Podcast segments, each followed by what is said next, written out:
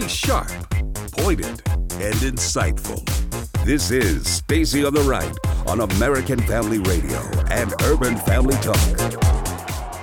If there is anyone out there who still doubts that America is a place where all things are possible, America was founded on liberty and independence and not government coercion, domination, and control.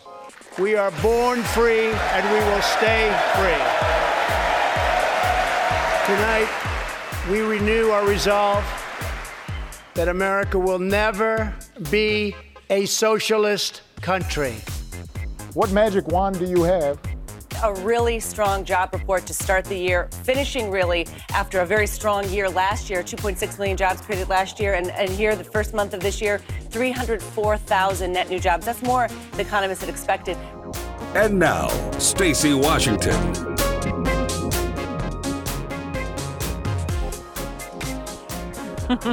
okay, welcome back.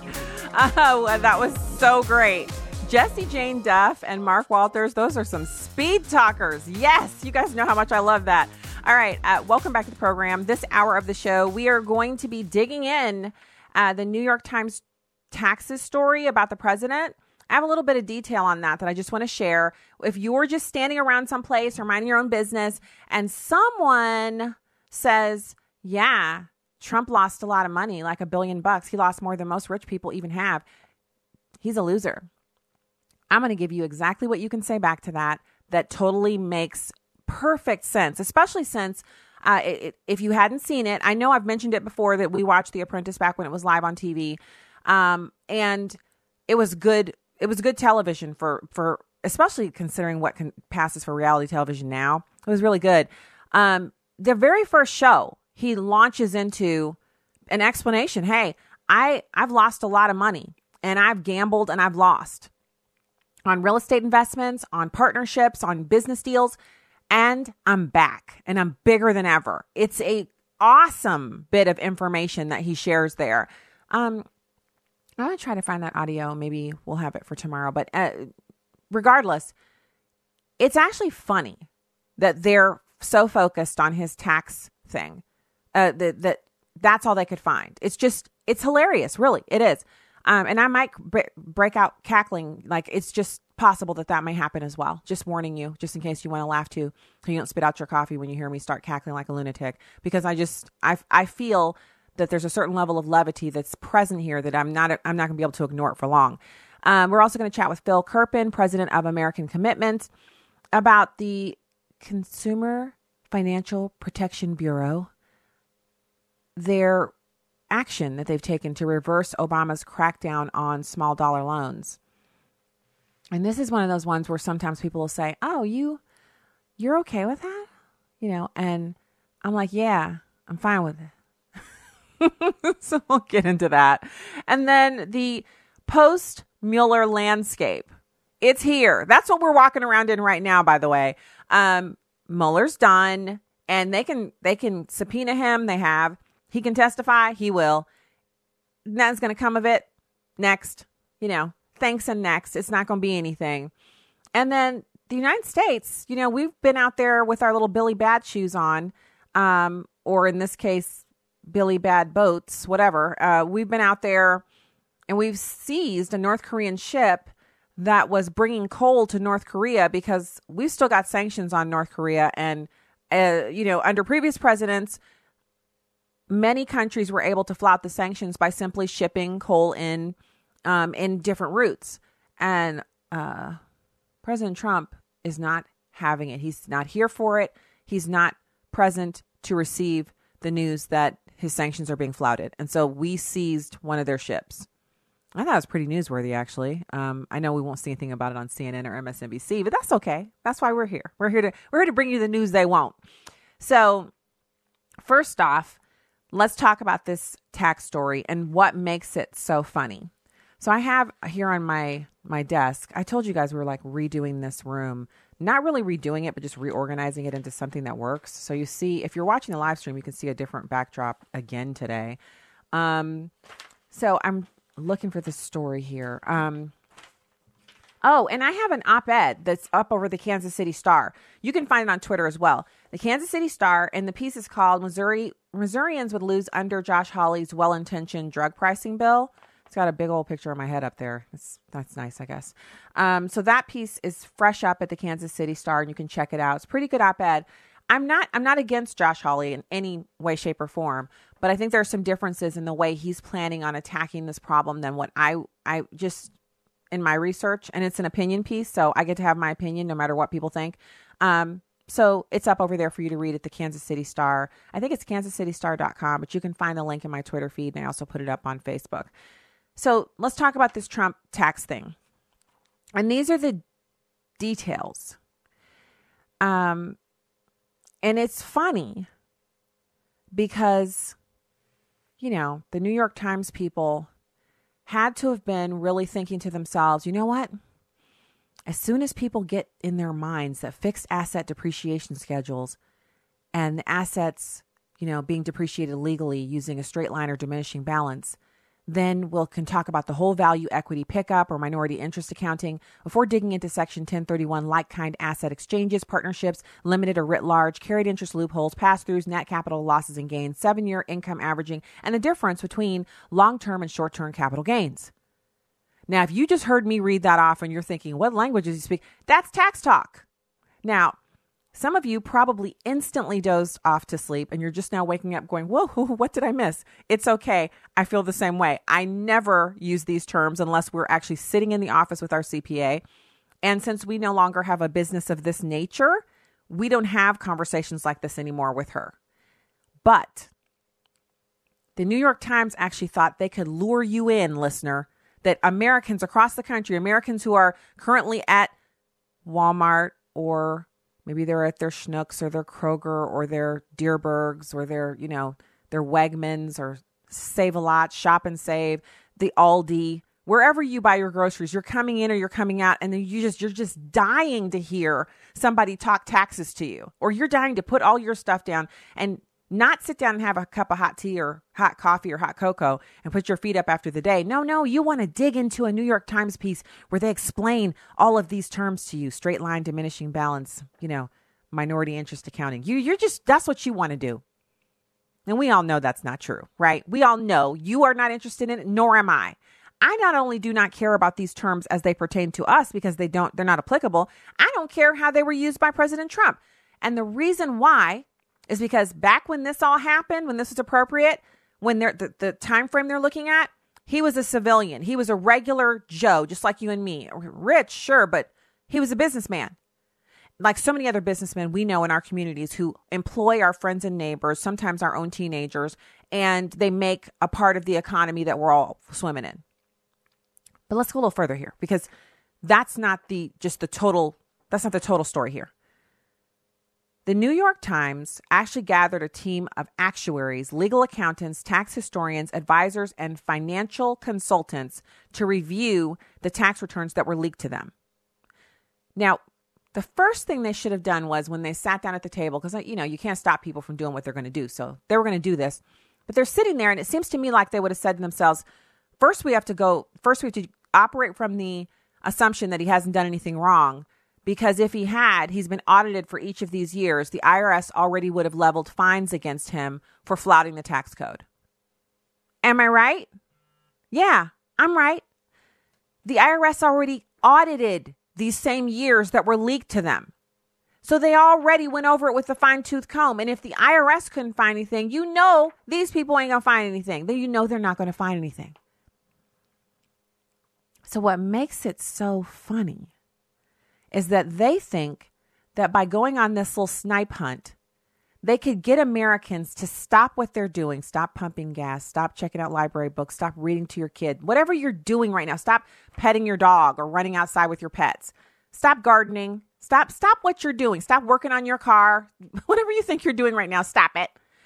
And say to yourself, well, I was certainly going to support President Trump, except I saw his depreciated amortization schedule for 1989. And I just, after looking at that thing, I mean, the IRS looked at it too. I just, I can't vote for him.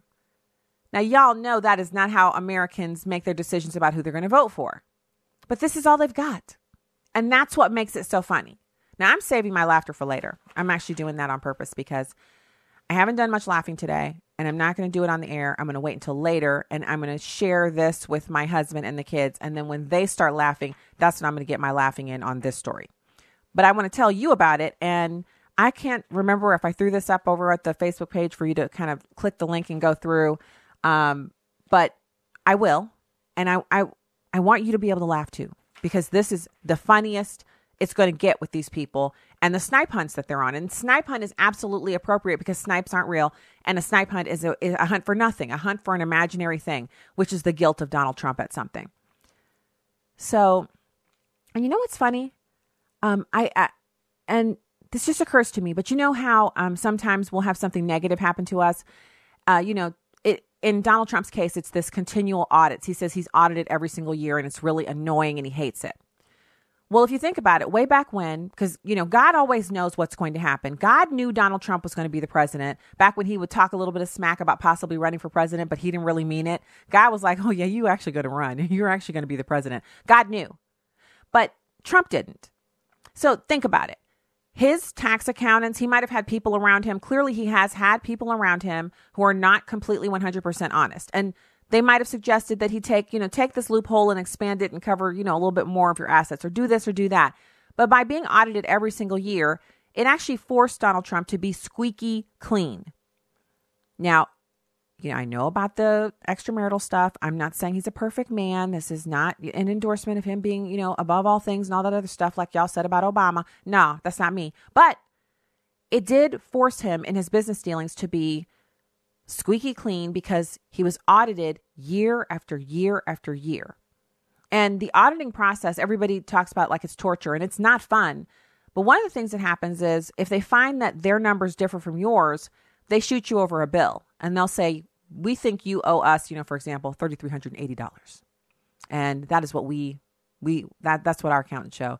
So we will give you, uh, you know, some small amount of time, two weeks, 30 days, whatever. And you have to look with your people and you have to prove that that's not what you owe. And if not, you need to accompany, you know, return address envelope is in with the bill. Just send it back over with a check for the amount that they say you owe, or you'll begin to incur penalties. So, why am I explaining that? Because there have to have been times when you know they had to get together and come up with no we think it's this we think it's that so going back and forth so this has been like another full-time job for him that he's had to pay a lot of people over the years tens of thousands of dollars, maybe hundreds of thousands of dollars in fees to tax attorneys, tax accountants to help him, you know, usher him through the audit process. But in doing so, God prepared him in a way. Uh, it was like a trial by fire that he was able to kind of strengthen himself up for and endure year after year after year. And now come to expect it. He actually expects the IRS to audit him, so he governs himself accordingly which prepared him for this moment. Maybe if he hadn't been audited all those times, there might have been something for the people to find here, the New York Times. Maybe he might not have had, uh, you know, such strict dealings that would have prevented him from being, you know, called a colluder or an obstructor or whatever else that, you know, they've said everything under the sun he's guilty of. So I'm certainly not happy that he's had to endure that. I I certainly would not want to be the one who's over here justifying what the IRS has done. I don't think it's fair to take one citizen and just ride them off into the sunset like a, a mule. But God is working this out for his good. Because one thing we do know is that whatever is in there, the New York Times, uh, the Council on Foreign Relations, uh, the Chamber of Commerce, the Democrats, the DNC, there's not anybody out there who can find something he's guilty of with his taxes because if it was anything there, the IRS already would have forwarded it to the DOJ for prosecution. So, yet again, exonerated. Wow. Unbelievable. All right, when we get back, we're going to have Phil Kerpen, president of American Commitment. Don't touch that dial.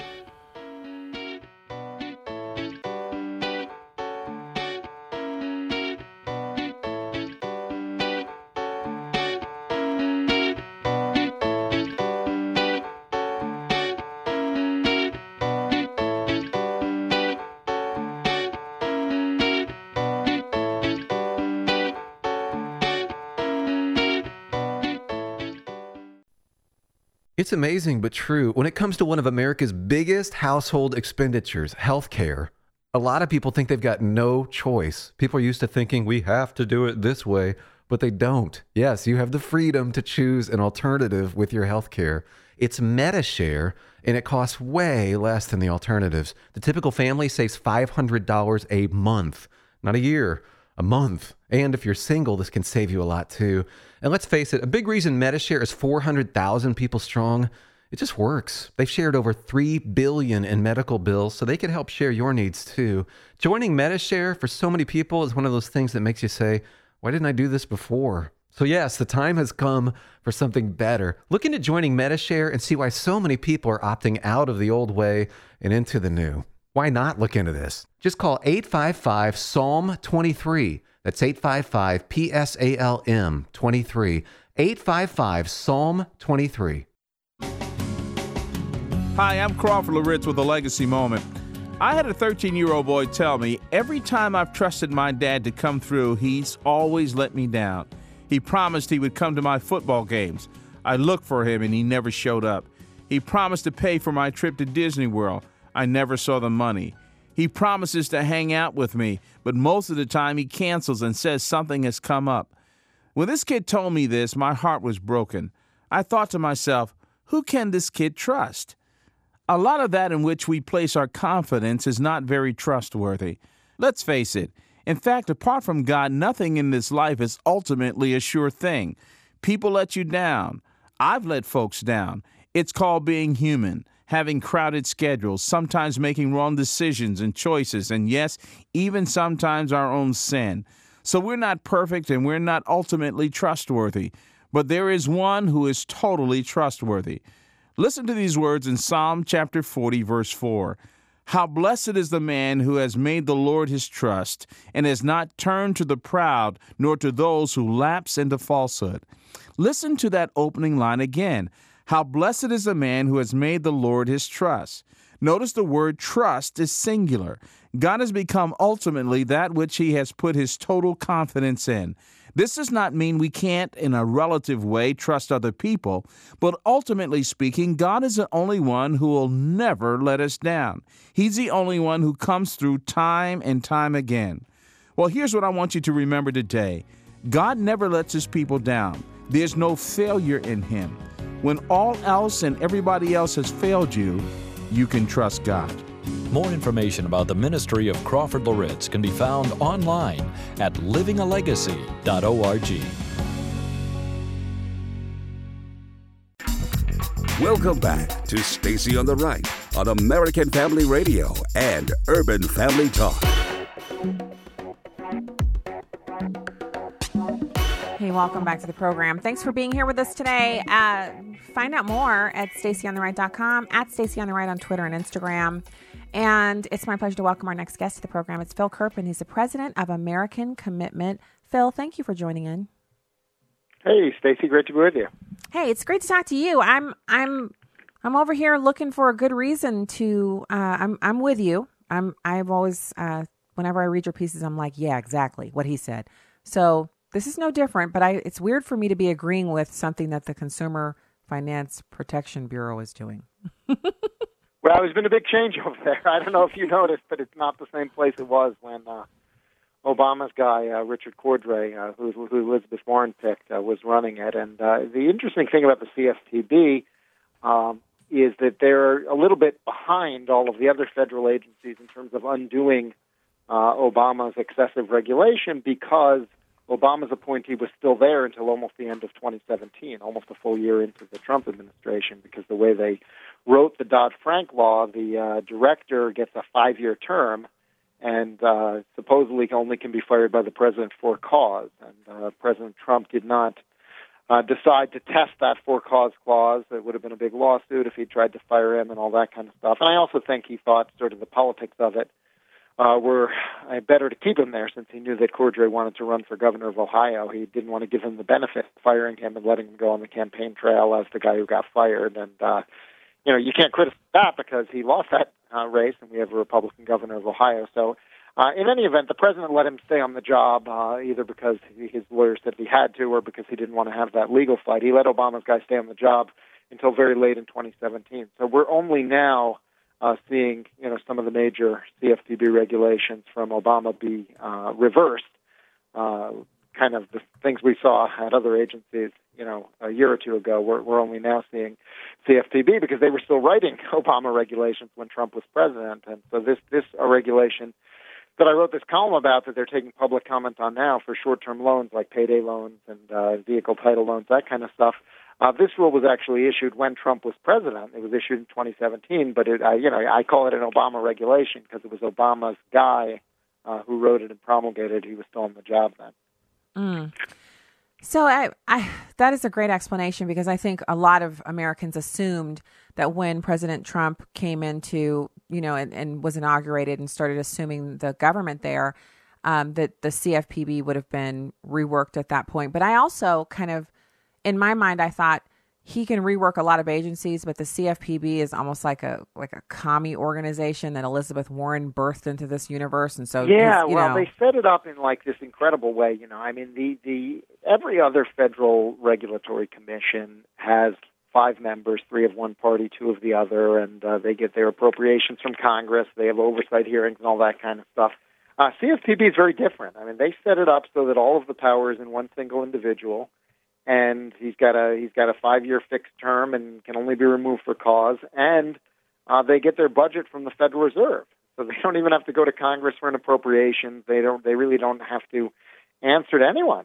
Uh, you know there's that one point of accountability basically. Uh, you know every five years we have a new uh, director. But other than that it's an extremely uh, unaccountable agency in the way it was set up and that was done deliberately uh, of course, uh, on the theory that you know bureaucrats and regulators are make better and more enlightened decisions when they're insulated from politics. I think sort of the opposite tends to be the case. Mm.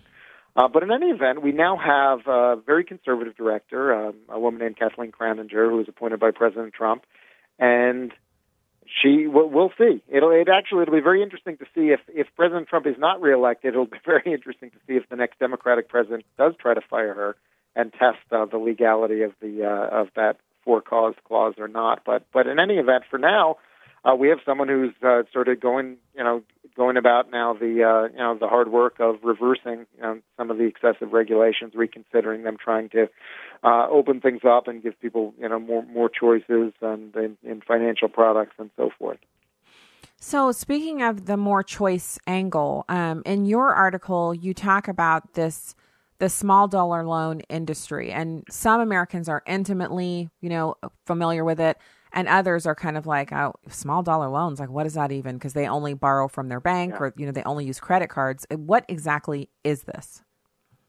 Well, I would say, first of all, I would say that uh, all of your audience should care about this, whether they're someone who's uh, been in a desperate situation and had to turn to a payday loan or a title loan or something like that, or, or somebody who's relatively more comfortable, has access to bank credit, credit cards, and, and never would have to use these products. You should care about it uh, e- either way. Uh, the First of all, if you are someone who ever has had to turn to one of these products or, or might in the future be in you know an exigent financial circumstance where you know say if you can't get money today you can't get your car fixed you can't get to work tomorrow there's no money uh you, you have nowhere else to turn you don't have family who can help you you know you need to uh, have some place to go as that lender of last resort, and that's what these sort of they call them community financial centers. It might be you know a checks cashed place or a you know a, a payday loan place or what have you. But the the, the ability to get uh, sort of last resort funding in emergency circumstances is really important to the economy, and it, it's about twenty billion dollars of credit.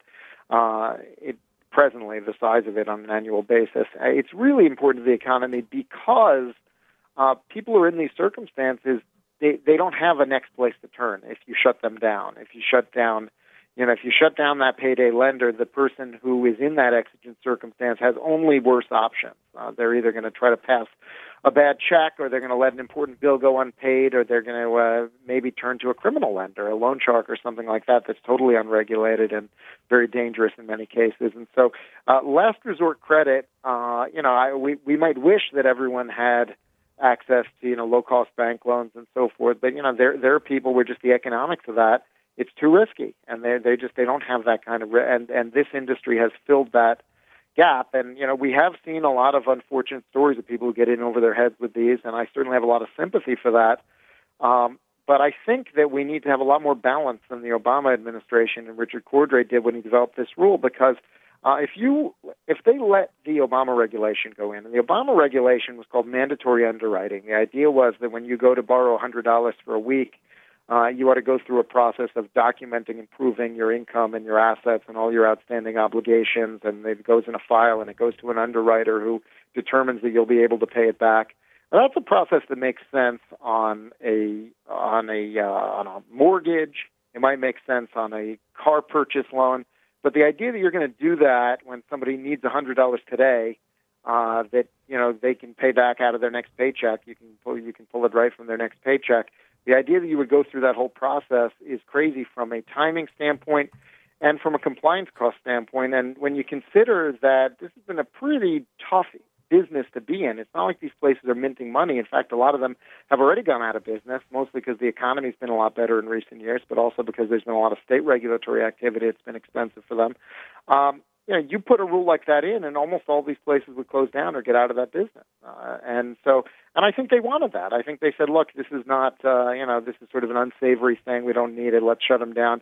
Um, but one of two things happen if you shut down the private sector small dollar lenders. Either uh, nothing replaces them, and people who who need them are in exigent financial emergencies. They have only worse options, or you get what the left really wants, and this is where I think your listeners who who are not in that situation themselves really should be concerned about this.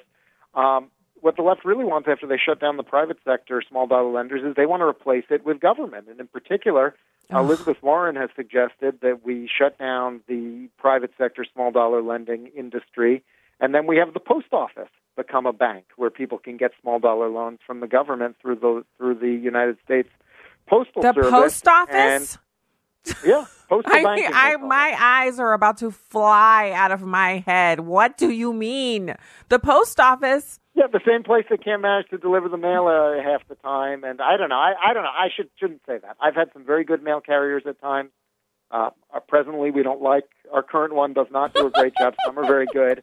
I'm not trying to paint with a broad brush, but it's hardly the model of a well-functioning organization that we ought to trust uh, with managing uh, financial services. And in particular, I'm pretty sure that as much as we get told over and over that the post office is financially independent, um, if they started doing banking services, especially loans to relatively high-risk individuals, uh, I think they would rack up very large losses, and taxpayers Mhm. would be forced to bail them out at some point. Mhm. So, Our know, that- stamps would be that's $100 a liberal vision. Yeah. It- you know what, Phil?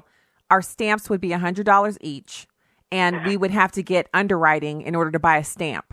that, that's what that's what this would amount to. I mean, we when you said that you didn't currently like your mail carrier, but you have in the past had, we're in the same situation. We, we I don't actually know our current mail carrier because of where our post or where the the mailbox is located. I don't see them anymore. Where I used to actually interact with our our postal service person because our mailbox was so much closer to our house. But that being said, there's some people who work at our post office, the one where my zip code mails stuff out of and receives mail. It's near enough to me that I can go there and mail a package, like Mother's Day gift to my mom. I was just there. And I think out of all the people who work there, all of them, like when they see me, they say, Oh, hello. You know, they don't call me by name, but they kind of recognize me and they help me out. But that's not always the case. Like some post offices I go to, especially when, you know, every, I don't know, eight years or so, you have to go get your passport renewed.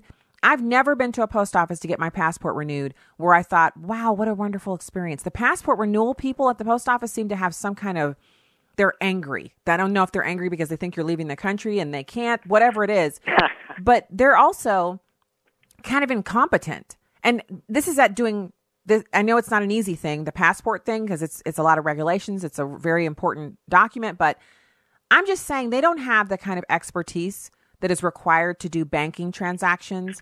And I thought there was licensure involved in doing lending. Like I thought if you were a lender, you had to be licensed. You can't just like I can't just open up a lender here at home because I can make a website, Correct. right? I mean, That's me out correct. here. There, there's every state has pretty extensive regulation of these uh, of these companies, and you know there's existing federal regulation as well. And the um, and the proposal here from the Trump CFPB, by the way, it actually it does keep, keep some elements of the regulations. It's not a total repeal, but it repeals the uh, the the most uh, aggressive aspect of, of what Cordray did, which is that mandatory underwriting rule, which is really critical because that rule would uh, shut down 80 or 90 percent of small dollar lenders.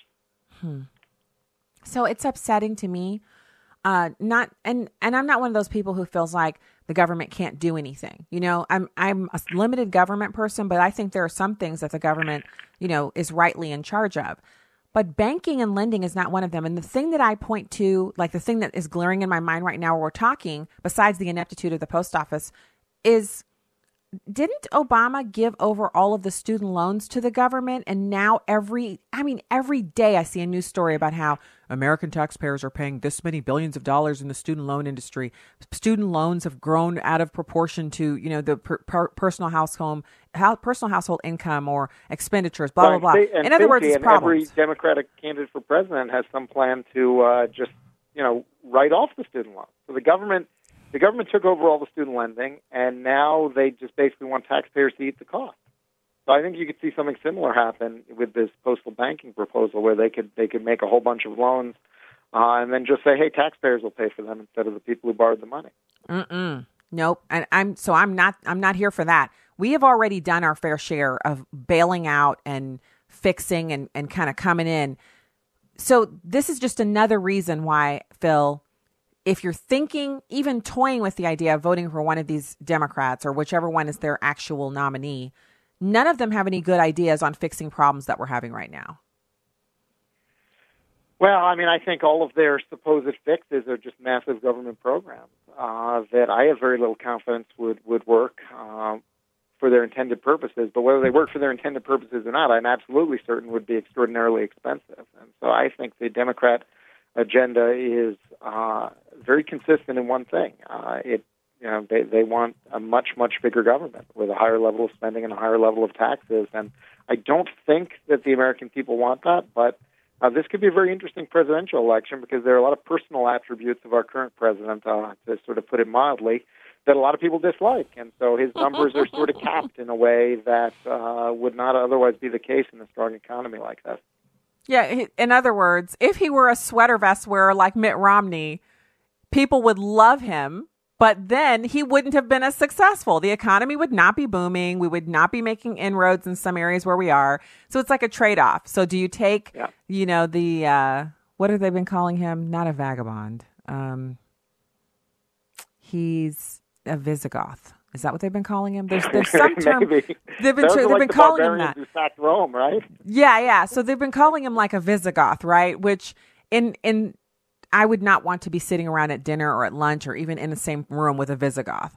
But I would yeah. want a Visigoth to be at my disposal to go, you know, I point and they go take whatever it is because a Visigoth is going to win. It's it's a it's a fierce fighter. So it's kind of like a catch twenty two where you want him to go out and win and do stuff. You want the strong economy, but you kind of don't want you know his demeanor and it's set. You know, Phil, I I just don't see President Trump changing significantly. Like he's, he, we're not going to wake up, uh, you know, next week on if Monday. He changes, if he changes, he'll be getting more Trumpy, not less. Yeah, yeah, exactly. He's not going to be tweeting. Um, you know, lengthy sonnets or Shakespearean, you know, he's not going to do that on Monday. He's not going to, we can't expect that. So we, you kind of have to take the good with the bad and be glad for what, what we're able to get, which is, I think, I think he's doing a pretty good job. And now that the CFPB is actually doing some stuff that will help Americans, you know, that's good too.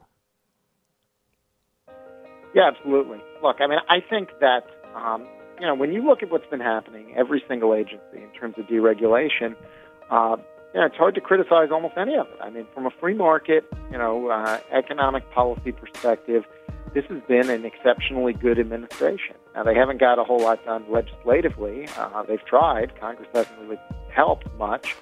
Um, but you look sort of everything they've dialed back at EPA, everything they've done at, at uh, HHS. Uh, they've done some major things at Treasury and IRS, uh, and and uh, you know at CFPB. There's a lot of heavy lifting, but they they they're starting to do it. So I mm. think um, you know you look at sort of their they've met their the executive order, the two in one out rule, two old regulations removed yeah. from the book for every one new one that's put in, and uh, Uh, It's- you know, it's been a pretty stuff. good story And on we- regulation. That's It that, though. Stacy. You know, I mean, the problem with doing things executively is the next Democrat can flip them all back. So at some point, you need to actually Yeah. get laws passed. Okay, we're out of time, but thank you for coming on, and we'll be right back with more.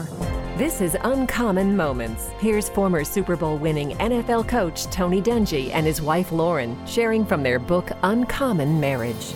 Tony is analytical like his dad. He'll say, We can do this, and here's how we should go about it. As a result, his plans usually turn out well. We are opposites in a number of ways, but we've learned to respect and navigate our differences. One thing you can do to discover the unique differences between you and your spouse is to talk with their family. As Lauren interacted with my family over the years, she learned more about me. I did the same with her family. This helped me see how Lauren was wired. I realized how special and wonderful she was. And I was able to learn things about Tony that really helped in our uncommon marriage. Tony and Lauren Dungy, authors of Uncommon Marriage, learning about lasting love and overcoming life's obstacles together. Discover more at CoachDungy.com. This is Life Issues with Brad Mattes, president of Life Issues Institute. Nothing demonstrates that elections have consequences better than these two opposite outcomes affecting the lives of unborn babies and their mothers. North Carolina Governor Roy Cooper vetoed a bill that would have protected babies born alive during a late term abortion attempt. However, South Carolina Governor Henry McMaster pledged to sign a bill ending abortions when a baby's heartbeat can be detected. Two elections with very different outcomes. One advocating an extreme pro abortion position, and the other protecting most of the state's unborn babies. You and I both have a privilege and obligation to vote pro life in every election. Vote like life depends upon it, because it does. For more information, visit our website at lifeissues.org and stay informed, more informed than you've ever been. Military Matters. And it was just eight years ago that I was paralyzed, you know, and they told me I was completely paralyzed, never walk again. U.S. Army veteran Dan Rose stands with pride with the help of a new exoskeleton. He never thought he'd stand, let alone walk, on his own two feet again. As a combat engineer deployed to southern Afghanistan, he and his crew ran over an IED, which severed his spine. And the first time I stood up, I forgot what it was like to, you know, be five foot seven, you know, which isn't that tall, but I felt like, you know, the tallest man in the world because I got so used to the perspective of sitting in a wheelchair. Nonprofit Soldier Strong donated the exoskeleton to the Phoenix VA hospital. Rose believes the technology will one day give paralyzed patients the option of going bionic. Being able to stand up like this is just the greatest feeling in the world. Nicole Garcia, Fox 10 News. You can download episodes of Stacy on the Right from the podcast page on AFR.net or UrbanFamilyTalk.com. Now, back to the show on American Family Radio and Urban Family Talk. Hey, welcome back. That was a great interview. Uh, I am always super enthused to hear good things, but I think there's something. I wish that there was a way that that legislatively um, Congress could make a change to the CFPB to make it more accountable, not just to the president and the executive branch, but to Americans. And uh, its current setup means that we can enjoy it doing good things under President Trump, but then a, future Democratic president can order the CFPB or can, through his, his agenda, make the CFPB an arm of a very despotic form of government that is not anything akin to what the founders wanted us to do. So, you know, the good and the bad is the two sides of the single coin when an agency is set up the way that one was. And as a side note, if you think the setup of the CFPB was accidental, you've never met Liz Warren. And I don't mean met, met. I mean, meet her ideas, understand where she comes from. She believes the government should be able to do whatever it wants to do and tell you anything it wants to do, and that you shouldn't have a recourse against it because government knows best, because she's the government. See how that works? Pretty awful. So I'm going to quickly cover this story uh, the U.S. seizing this North Korean ship for violating sanctions. And this is the last segment of today's show. so if you want to call in, you're welcome. 866 963 2037. 866 963 2037. Uh, U.S. seizes North Korean ship for violating sanctions. So, what it is is we've got uh, these U.S. authorities who have seized a North Korean ship that was transporting coal in violation of international sanctions against North Korea. The name of the North Korean ship is Wise Honest. Wise Honest. And it's the first seized by U.S. authorities over sanctions violations. It is now approaching U.S. territorial waters, accompanied by the U.S. Marshals and Coast Guard. The sanctions busting ship is now out of service, according to U.S. Attorney General, or actually Assistant Attorney General John Demers. He, he said this when he announced the seizure. Now, U.S. banks uh, are unaware of the Wise Honest Home Port were financing its servicing and equipment, according to the DOJ. A civil complaint seeking the ship's forfeiture was filed in the Southern District of New York on Thursday after the ship was taken into U.S. custody. Now, the complaint actually indicates that a warrant was issued for the seizure in July of 2018 after Indonesian authorities seized the ship and convicted its North Korean captor, captain of offenses uh, related to the improper documentation for the ship. So, the long and the short of it is in order for sanctions to work, the actual functioning mechanisms by which the sanctions would be um, implemented, those things have to be adhered to. So they have to follow the law. So they have to. It's it's like with anything. If you tell your kids you can't, you know, you can't use your devices after nine thirty p.m. and then you're in your room doing, you know, watching TV or sleeping or whatever, and your kids realize there's no oversight and they start using their devices after nine thirty. Well, that's what's going to happen. The kids are going to flout the the rule.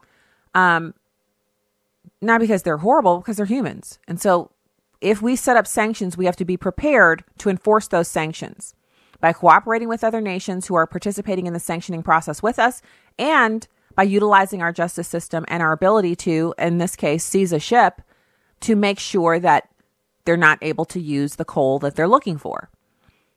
And it's not harsh. It's absolutely the right thing for us to do. And when we do it, we are making it possible for them to feel the effect of the sanctions and change their behavior. Otherwise, what is the point of the sanctions? No point. No point whatsoever. So I talked about um, the bleak post Mueller landscape. Now I have a couple things to get to before we finish the show out here. And I want to make sure and cover these because um, I have so much for tomorrow that I don't want to have to hold a whole bunch of it over. Um, Okay, so well, for yeah, let's let's let's go into progressives facing this bleak post Mueller landscape. Now, why are we calling it bleak? Well, because for 22 months, the progressives have been holding on to Donald Trump's guilty of, of collusion and of obstruction. And they insisted that he was a Russian asset. So if those things were true, they would be in high cotton right now. They would just be dancing a jig and they'd be what I call Snoopy dancing. You know, they would be enjoying themselves, living life to the fullest, living their best lives, whatever your analogy is, YOLO, whatever. They would be doing that. But they're not because they were wrong. so Democrats are now turning their guns on the person they view as the messenger because Barr wrote a summary of what was happening. Now, it's kind of unreal to watch them besmirch Barr's character and his conduct because up to now they hadn't really cared about him much one way or the other. And they're literally defaming the man out of anger over the fact that Mueller didn't give them what they wanted and they will defame Mueller. They will make these long, lengthy, horrible statements against him when he comes in. The Democrats are already writing them. They're already on their little laptops and tablets typing up the horrible defamatory statements that will be insulting to Donald Trump, William Barr, and him, Mueller. He's no longer their savior. He doesn't ride a white horse anymore. He's not even a man anymore. He's a horrible, horrible being that they're, they're going to have to vanquish and they're going to have to make mincemeat of him in front of the American people in the, in the hearing when he comes to testify. And I want to call out a few things that have not happened. Had they happened, the Democrats would probably have some justification in being so angry with Barr. And then, you know, there's a twist at the end, which is always delicious. So, has Barr's Department of Justice actually monitored the communications of reporters or ordered the surveillance of a television journalist? No. Has Barr used a government jet to take his family to the Belmont Horse Stakes race as a previous AG did? Has Barr met secretly on an airport tarmac with the spouse of a person his Justice Department is investigating? No. Who did those things? Attorney General Eric Holder. Also, AG Eric Holder said he was President Obama's wingman and he called America a nation of cowards. Do y'all remember that? And I remember being especially enraged when AG Holder said we were all cowards because he's never served in the military. And many, many millions of us cowards out here in the hinterlands have. Also, Holder, he's not he's not a gun owner himself. It takes a certain level of you know, steel in your spine to say, I'm going to take on the responsibility of owning firearms and being trained and knowing how to use them. And and also, Eric Holder's wife owns an abortion clinic. So he's got the courage to support his wife in snuffing out the lives of the unborn, but he has no just he doesn't have any room for the rest of us out here. We're just too lowly and dirty and, you know, biblically and we're just too awful for him to contemplate. A nation of cowards, he says. And he was talking about race. But he was wrong. We are not a nation of cowards. We're a nation of victors because when the going got tough, we went to war with each other over the issue of owning people. And then good prevailed. We had Jim Crow. We had a lot of problems afterwards, as most people do when they have to completely change their ideology and their their viewpoint on something that they've been living one way, then now they have to live it another way. And it was horrible. And we made it through. And now here we are in the land of plenty, having had our first black president and having survived it because he was a Marxist and a terrible, terrible executive. And here we are, and we had to put up with Eric Holder saying those things about us. And now the same people who didn't, they didn't bat an eyelash, they didn't part their lips in disgust or despair or to defend America writ large. America a nation of cowards? Not in your worst nightmare, Eric Holder, because if that were true, you'd be somewhere working for an Arab, enslaved. That's that's that's if this was a nation of cowards, you wouldn't even be here. Because you know the non-gun owners, they go first. The ones who aren't willing to defend themselves, they go first. The ones who, uh, you know, are academics and really only know they're only book smart, they go first. You know that, right? Just just look at the history of different countries, and when they go down the drain, the ones who survive are the ones who are street smart and gun wise and understand that they have to defend themselves. And the others, well, you know what happens to them. You've read the history books, and Eric Holder is one of them. He's totally down with, you know, coddling himself up to power and sneaking around and, you know, funding his wife's abortion clinic. But he's not very strong when it comes to actually standing up to the evil that exists in this world. He wouldn't be able to do it. He'd need some of us rubes out in the hinterlands to get up and stand in front of his weak kneed self. That's what the truth is about him. But he called us a nation of cowards. Cowards who would unfortunately have your back since you're an American too, Eric Holder. Take that with you. So you've got all these things that Eric Holder did when he was attorney general that the Democrats are perfectly fine with. And now you have AG Barr who hadn't been there 10 minutes and he's already been held in contempt by, you know, the panel. And they want the whole house to hold him in contempt. Now remember, the airport tarmac meeting, the government jet to take a private vacation. You know, the surveillance of a television journalist, the monitoring of the communications of reporters. Those are all potential felonies, and the Democrats were silent. But now, AG Barr is simply saying the law prevents me from producing the unredacted Mueller report to the entirety of Congress or the American people. Law passed by Congress and signed in by a president long ago prevents me from doing that. So what they're saying is break the law or we'll hold you in contempt. And one other point, just in case you're like thinking, okay, I got to tick off a couple points. You realize that it's about 1%, 1.5%, let's just say 2% to be generous. There's like 2% of the entire Mueller report that is currently redacted. And that 2% has to do with uh, grand jury evidence, co- communications, and individuals who are protected under the current law.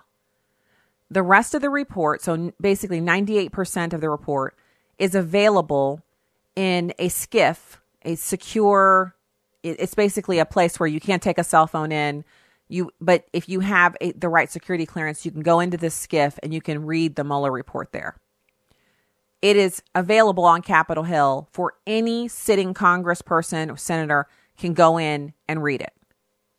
So they're actually holding him in contempt for something that already exists. And Here's another little bit of interesting information. The White House, per the White House, who is keeping track, because you know you have to sign into the SCIF. So it's not like you can say, I read the Mueller, the the unredacted or the mostly unredacted Mueller report last night. You can't. You can't read it on your home laptop or your highly secured laptop that's government issue. You can't use your highly secured government issue phone to access it. You actually have to go to the SCIF and read it which means when you get to the SCIF and you turn in all of your purse, your, you know, if you were me, just if it's me and I and I had the clearance and I was going to the SCIF, I'd have to turn in my purse, my cell phone, my laptop, and my laptop bag. In my laptop bag, I'd probably have a little bottle or little to go, you know, little hard Tiva thing of coffee or a little water bottle, a little chubby in there, some gum, some curiously strong Altoids, a whole bunch of packages of those little individual wrap tissues numerous pens, business cards. So they're going to go through all that. They're going to look it all over. I'm going to have the the weird earbuds that I have to use for this iPhone 7 because iPhone's starting to really be a lot of garbage. They just they they don't seem to know what people want. Whole nother show. So I'd have to turn all that in and they would scan all of it and make sure that it was, you know, none of it bad stuff. And then they would take it and I, I basically would sign my name and say why I'm coming in. I'm, I'm Stacy Washington and uh, here's my badge so you can see that I have the clearance sign in, and then they're going to wand you and make you walk through basically like the same thing they have at the airport. They're going to send your bags through a scanner to make sure there's nothing they can't see in the bags besides them already having looked in it. Then they're going to keep all your stuff because a SCIF means you can't carry anything in because they don't want you going in with your cell phone and taking pictures of the unredacted Mueller report and that getting out. So, in order to re- just prevent you from doing that, you can't carry anything in. So they're keeping track of how many people go over to read it, and none of the Democrats have been there. They say they want the unredacted Mueller report. The 98% unredacted Mueller report is sitting in a SCIF on Capitol Hill. All they have to do is go over there and get it. It's at the DOJ. They won't go. They have not gone. So if that's what they want, why are they holding him in contempt when it's there and they can go see it?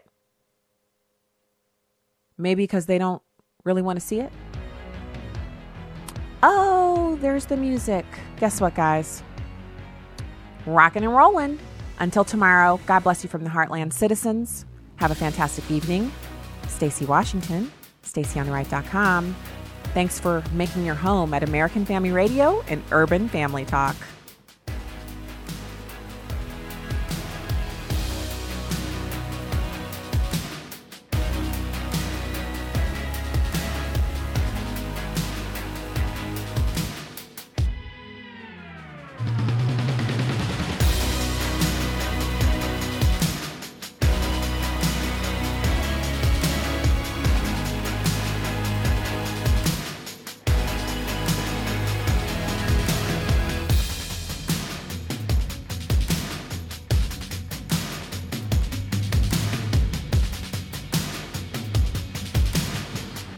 The views and opinions expressed in this broadcast do not necessarily reflect those of Urban Family Talk, Urban Family Communications, or American Family Association.